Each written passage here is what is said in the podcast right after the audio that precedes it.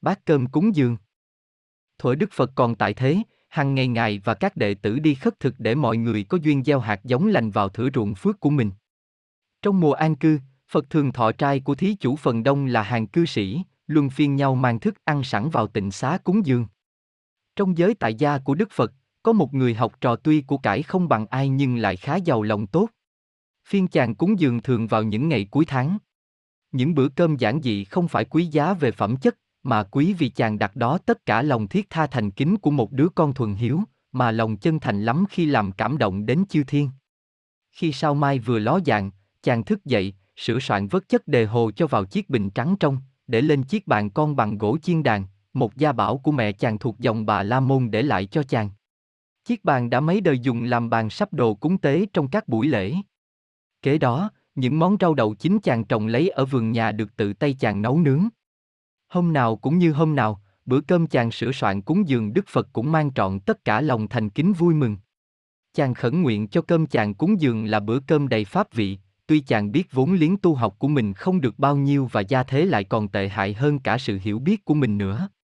Nhưng không biết tại sao tâm chàng thấy hoan hỷ và tin tưởng rằng những bữa cơm đơn giản của mình mang đến cho người thọ dụng tất cả niềm thanh tịnh, hoan hỷ.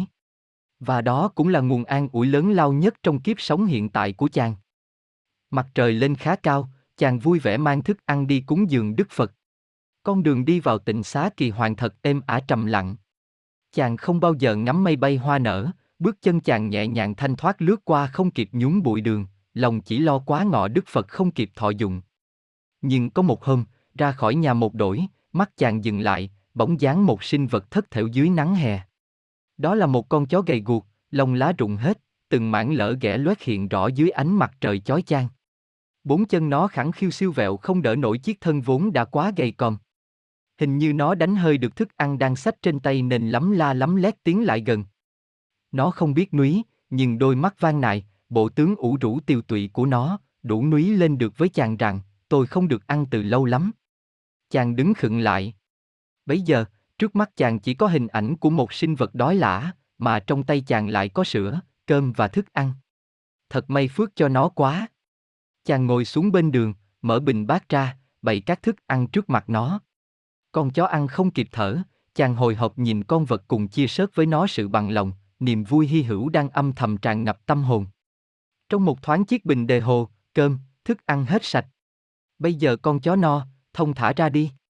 Chàng trông theo bước chân của nó, giờ đây chắc chắn vững chãi trên con đường và nở một nụ cười thoải mái. Nhưng, khi chó vừa khất dạng sau rặng cây trước cửa tịnh xá, chàng nhìn lại bình đề hồ và liễn cơm với thức ăn sạch nhẵn, lo sợ kinh hoàng. Mặt trời rọi bóng chàng lùn sủng trên mặt đường vậy là vừa đúng ngọ. Tới thì không dám, lùi cũng không đành, sau một giây, thu hết can đảm, chàng hớn hở rảo bước vào tịnh xá mà nước mắt lăn tròn theo mồ hôi. Đức Thế Tôn dùng huệ nhãn soi rõ sự tình. Ngài ngồi yên, đôi mắt như hai vì sao sáng, nụ cười hoan hỷ từ bi nở tươi làm sáng một vùng trời. Chàng nào dám ngó lên, đôi mắt e dè dán chặt xuống đôi bàn chân tê dại. Tuy nhiên, chàng quyết không dối Phật, quyết thú thật hết tội lỗi của mình, mà cũng không dám mong cầu được Phật tha thứ. Bạch Thế Tôn Hôm nay con có lỗi nặng vô cùng, và tiếng chàng rứt lại nhỏ dần như tắc nghẹn. Đức Phật ôn tồn khuyến khích như thường lệ, hôm nay phải phiên con đem cơm cúng dường như lai đó không? Bạch Thế Tôn Tiếng chàng nức nở trong nước mắt. Xin Ngài thứ tội cho con. Vừa rồi trước tịnh xá, con gặp con chó ghẻ đói lả con lú lẫn quên mất giờ trai của Thế Tôn, con lỡ đem bình bát thức ăn cho con chó ăn hết. Tội con xuẩn ngốc, vô lễ nặng nề không biết ngần nào. Nhưng, một vùng hào quang giữa đôi mày Đức Phật phóng ra ánh ngời tịnh xá như những hôm Phật lên Pháp tòa khởi điểm nói bài kinh trác tuyệt. Tiếng Ngài ngân vang, từ ái tròn đầy. Mùa hạ này, Như Lai muốn cho các con biết, chỉ có hôm nay Như Lai thọ dụng một bữa cúng dường rất thanh tịnh của một vị đại thí chủ, đầy đủ pháp vị trong một bữa cúng dường.